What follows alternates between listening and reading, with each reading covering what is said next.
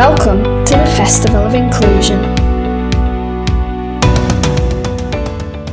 Hello, and thank you for joining us uh, on one of the five podcasts we are releasing this week on our ELHT audio channel as we celebrate our Festival of Inclusion 2022. I'm Jawad Husain. I'm a medical director at East Lancs. Uh, just to give you uh, an idea of what medical director does, um, to start with, I'm a doctor and urologist by trade. Um, in simple terms, I call myself as a human plumber. That's what the job is. However, in my leadership role, uh, it is about the management of professional issues which are associated with medical workforce and the service provided by the doctors. Now, coming back to our podcast, it is about the population of East Lancs, which is very diverse. And here we make sure that our community and colleagues, no matter who they are, what they believe, or what their faith is, are included and respected. And that goes with the trust values and behaviors uh, which you know you, you, you can very easily access and see on our website. So the festival this year, which is about inclusion, is addressing a wide range of topics and in-person events and activities that celebrate everything that is different and unique, our cultures and everything, in fact, that we have in common.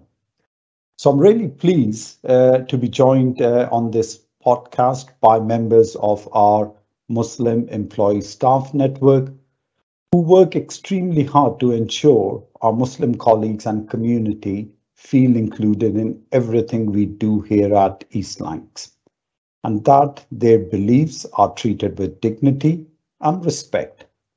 So I'm going to have a chat with them to find out what the network aims are what we can do as a trust to better the experience for our patients and colleagues from Muslim faith, and also how we can work harder to better represent the population that we serve. So to start with, I'm going to let them introduce themselves and explain the role that they have at East. So Farida, Hello, I'm Farida Dowd. I'm the orthotics and dietetics admin lead for Therapy services. I've been with the trust now almost 10 years. Started off with in bank and e-rostering and then HR. Um, my role at the moment is is a very busy one, uh, dealing with the referral to book process and all the admin processes that go around um, patients booking patients into orthotics and dietetics. Our pressures at the moment, like any other service, are our waiting lists, which we're working really, really hard to bring down. I am also the chair of the Muslim Muslim Employee Network Group, and I felt a need for this employee network group from conversations I've had with colleagues over the past so many years. Colleagues feeling they didn't have a safe platform where they felt they were heard. Uh, colleagues feeling that they weren't getting the progression. I had a conversation with Nazir and we felt that it might be really good to have this. We put some feelers out and people felt that yes, there was a need for a Muslim network group. We have quite a few members and they're growing. We meet um, quarterly and we have quite a few things on the agenda uh, uh, and, the, and the group is growing. Okay, no, so, so that's good to hear. Uh, to start with, uh, you've been here in this organization for a decade, uh, and you must have seen changes, both good and at times not so good, that has happened. And I and I think, uh, and I'll come back to you again to talk about again the specific aims you felt that this network needs. So again, just keeping to the introduction, I want to bring Danny in, and then I'll come back to you, and then I'll go to Fazal uh, in regards to certain specific questions that uh, I have for him and his views. So, Danny.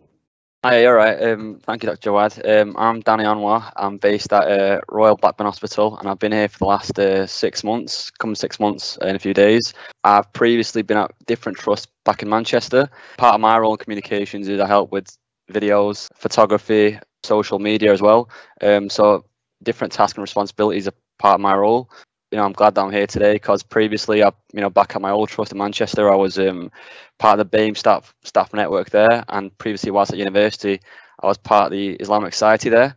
So, um, you know, I'm quite passionate about these kind of things. So, welcome, Danny, and I think it would be very useful to hear from you, especially as you've come in recently and you're there, there definitely are differences in organizations and what we would value is to hear from you of how things are different here, if they are better, and if they are not, then what we as a trust should do to, to help improve the the thing that we are taking forward in representation of Muslim community and looking after them and and all that. So coming back to you, um, Farida, you, you mentioned a bit of a background of why you felt that a Muslim employee staff network was needed, and that has been. So, just tell us a bit more about it. How long has it been, and how you have gone about with the membership, and what the aims are, and what things have been delivered? The Muslim Network Group's been going for, I think it was around about February, March.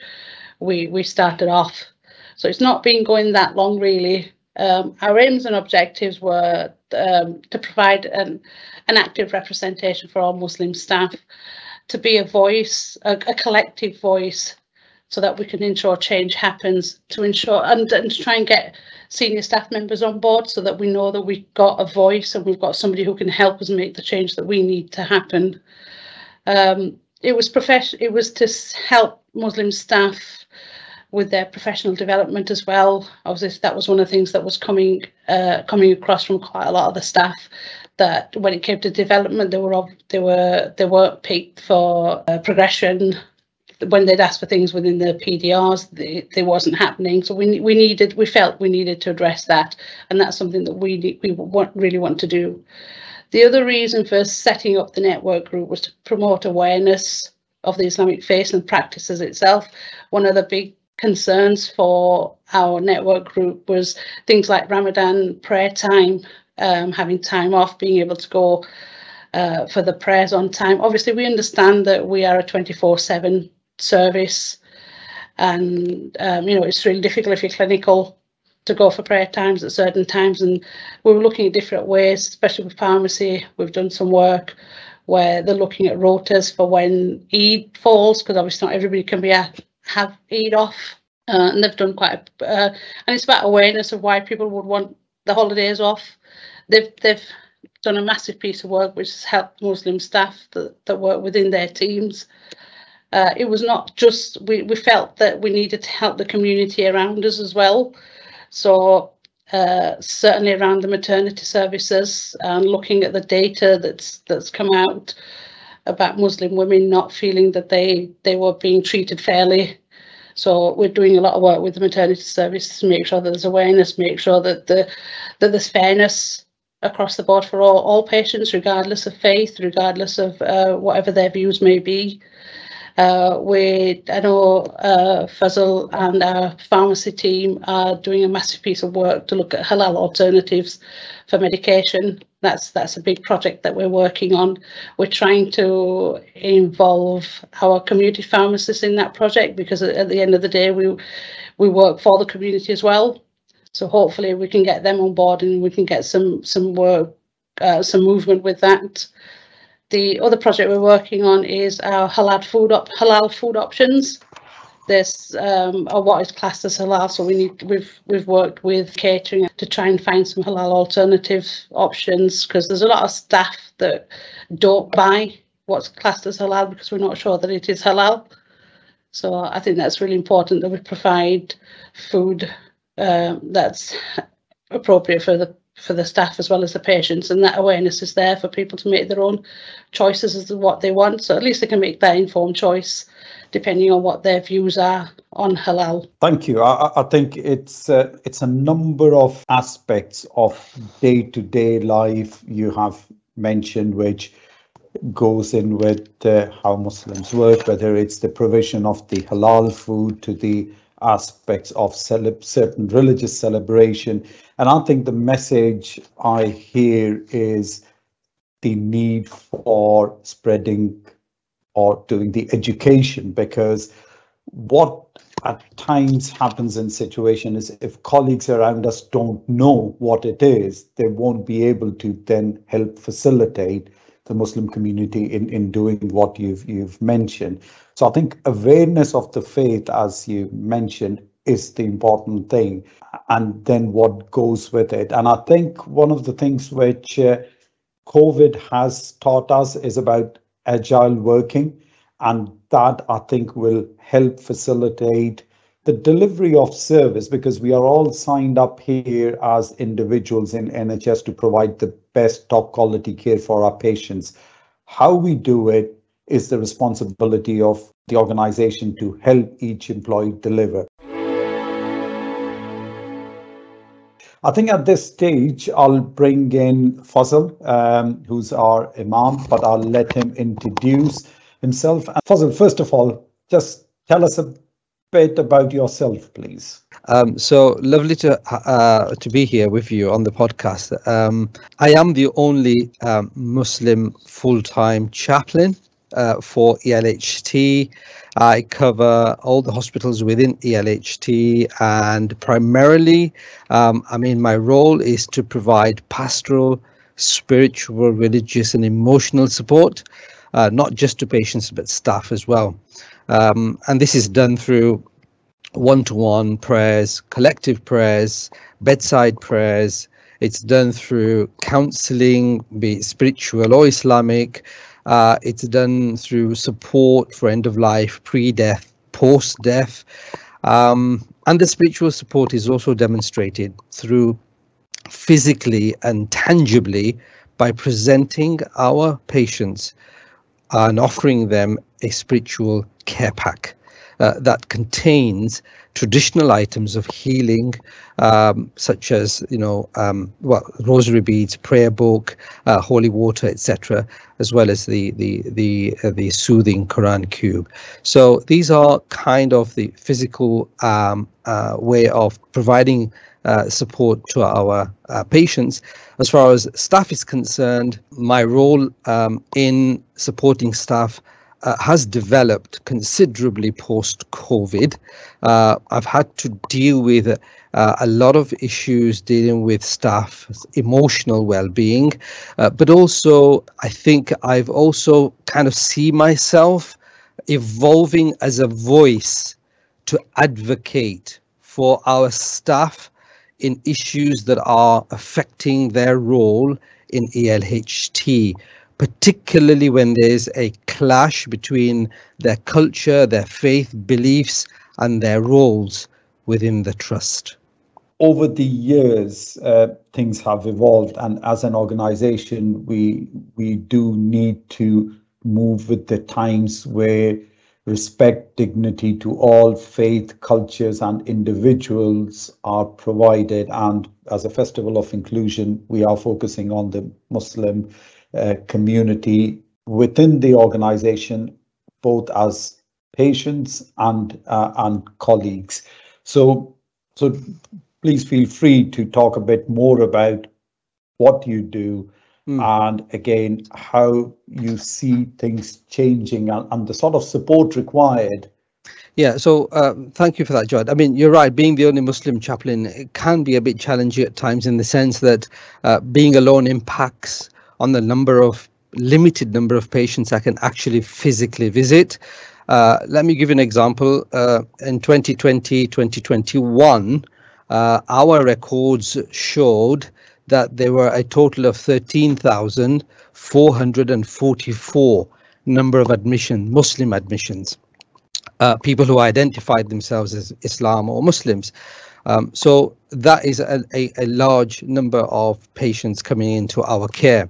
That said, because there are other areas of work that needs to be developed, such as end of life care, such as training education, which you alluded to earlier as I as I joined in the the podcast, uh, that is very important. Uh, is to to to continuously update our staff on cultural and religious issues so that they are aware of the um, needs and requirements of both Muslim patients and staff. Um, and so because the areas that need to be developed also require time. Um, sadly, I can only attend patients who call me out when they are serious or when they are distressed or when there's something that needs to be dealt with in terms of spiritual or religious support. My role is slightly is slightly differs in the sense from the mainstream chaplain within the hospital, and that's purely because of the fact that I'm from a Muslim faith. And let me explain to you what I mean by that.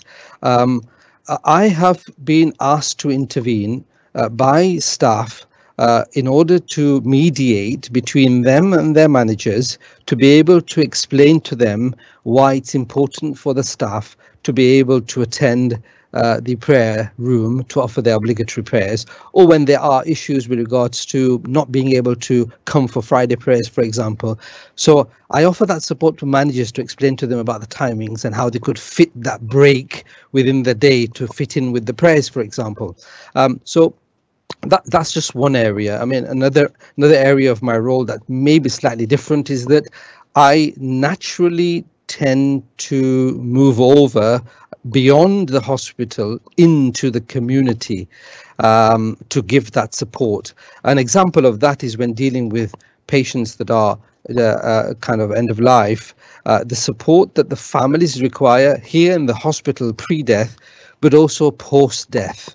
Uh, as Muslim chaplains, there's an added expect expectation uh, on us to do more by our own community. When Asian Muslim staff come for some kind of counseling, one of the things they've raised with us is they felt guilty during the COVID period and even now that they were letting their own community down by not doing enough.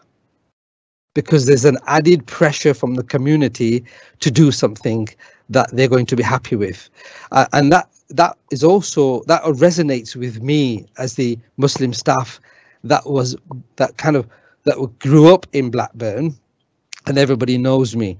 Um, so yeah, uh, so my my kind of role extends into the community, and uh, uh, and the good thing is that I'm I'm always available. I'm always on call. People know where I am. Staff come to see me, um, and and as I said to you earlier, um, staff come to us because they know we're not their managers, we're not their supervisors, they can confide in us in something that they may not necessarily tell their managers for the fear of reprisals. Yeah, that that is thank you. And again, we appreciate the work you've done because we've seen during the COVID time and after that you have single-handedly worked uh, long hours to help support the patient, their families, and our local staff. So big thank you for thank that. You. And again, the trust is very much committed in increasing the Muslim chaplaincy uh, numbers so as to deal with the increasing demand. So uh, I can say with some confidence that uh, the processes are ongoing in our investment as a trust uh, for for the Muslim chaplaincy service. Thank you. Coming to you, Danny, in particular, uh, again, as I said, you are the newest member of our staff. Is there anything the trust can do better to represent the population that we serve? What, what things in this six months period you have seen we can do better and differently? Yeah, so um, personally, um, one thing that I wish I, I noticed more um, was because because our communication, I get out out and about quite often, up and down the hospital, various different hospitals. Um, I've not seen it personally yet, but just some, maybe make more visible signage um, that there is a prayer room and like whereabouts it is. That's just personally I, have not I've not seen one um, yet. Certain shopping centres or when you go out and about, there might be on the airport perhaps it'll say toilet um, prayer room, but I've not noticed um, it here. So maybe I'm missing it. You could let me know. But um, that's just one thing. But apart from that, it's been it's been pretty um, pretty good. My experience here as a Muslim. So, anything, Farida, that you would suggest of what we can do better and, and represent, thereby represent the population we serve? So, sort of same question because you are the, the longest member of staff. Uh, I think we we're getting there, but not quick enough. And as you, as we said previously to the podcast, things don't happen quickly in the NHS. To see more people of colour, of Muslim religion, in the in the um, senior positions, to see people that you can relate to around. Uh, I know there's lots of, you know, we see lots of Muslim nurses, we see lots of doctors, but even other staff. I think for me, be um, certainly for the staff, to have people in senior management that are Muslims that they can relate to. I know there are a few, but for me, there's not enough. It's about having people of our religion, for me as a Muslim, who can represent us, who can take our concerns and understand those concerns and hopefully make things better. I think one of the things that I've seen that can be improved within our own trust, coming from a background where I have a wealth of community engagement experience, is we do in a, in a way lack effective community engagement strategy. Uh, uh, and and I know from my experience there are far too many benefits that we're missing out on. It helps us to understand our community needs, thereby helping us to deliver better, improved outcomes. It helps the community have a better feel of who we are and what we do and the challenges we face, particularly at the end of life or something like that, or visiting patients. And it just generally increases transparency and builds trust. And, and I think that's an area as a trust we need to build on. I think we're doing it I think we should increase that. And I know things have changed due to COVID in terms of how much engagement we could do inside our hospitals. Uh, I mean, I can tell you uh, pre COVID, I used to facilitate so many school visits, and uh, children from madrasa used to come and give gifts and have that interaction, uh, and, and for them to have a feel of what we like as a trust and as a hospital. And uh, just like one of my colleagues mentioned yesterday, that we feel that there's a danger that as a result of COVID, that we will remain to be a closed shop, which will only seek to distance us from our community. Just before we bring it to an end, and I'll wrap up with certain relevant points because these are important. One point from each of you to say, what do we do well? So Farida, then Danny, and then Fazal. What do we do well? What are we proud of? I think we're proud of how we all come together, and I think COVID was was the best example of that. I mean, Muslim staff, BAME staff, we were very much at more at risk, but yet we still showed that we can work to get well together. I think that for us was a brilliant thing. And as a trust, we always do any, whether it be a cyber attack, whether it be, whether it be the pandemic, we always rally around. And I think that's that's a great thing about this trust. I've got to say one thing we do quite well is definitely the the catering. And I'm I'm sorry guys that the food here, how easy it is to get halal food, you won't believe. Someone from coming outside of East Lancashire, right? It's the and, and the different trusts I worked at, it wasn't easy, you know, to get halal food so naturally, you know, without without any effort. It's effort effortless here. My lunch always, you know, straight to the canteen. Uh, my, my, my family's group chat's full of pictures of the food I'm eating every day you know, it's it's, it's brilliant. Uh, I've got to say that inclusive that makes me feel inclusive. The halal food, everyone's education that they know it's halal. You know that the catering staff are well educated. They, they, they tell me what it is, what it includes, and what it doesn't. Um, so yeah, I think kudos to everyone in catering and management for um, making it so easy. No, that, that that's definitely a plus point, and I must say, although there are very few days that my wife let me slips not taking her home packed lunch to work. So I do go to canteen and go for halal food. Otherwise, it's the it's the food made by my wife, and I you know I can't I can't not say I'm not taking it. Uh, but yeah, it's it's a it's a excellent quality and a variety. Yes, and I, I can kind of uh, concur with um, what was said earlier about the food because I just like my fish and chips on Friday. I just can't do without it. And when I do when I do miss out, it kind of spoils the rest of my Friday afternoon.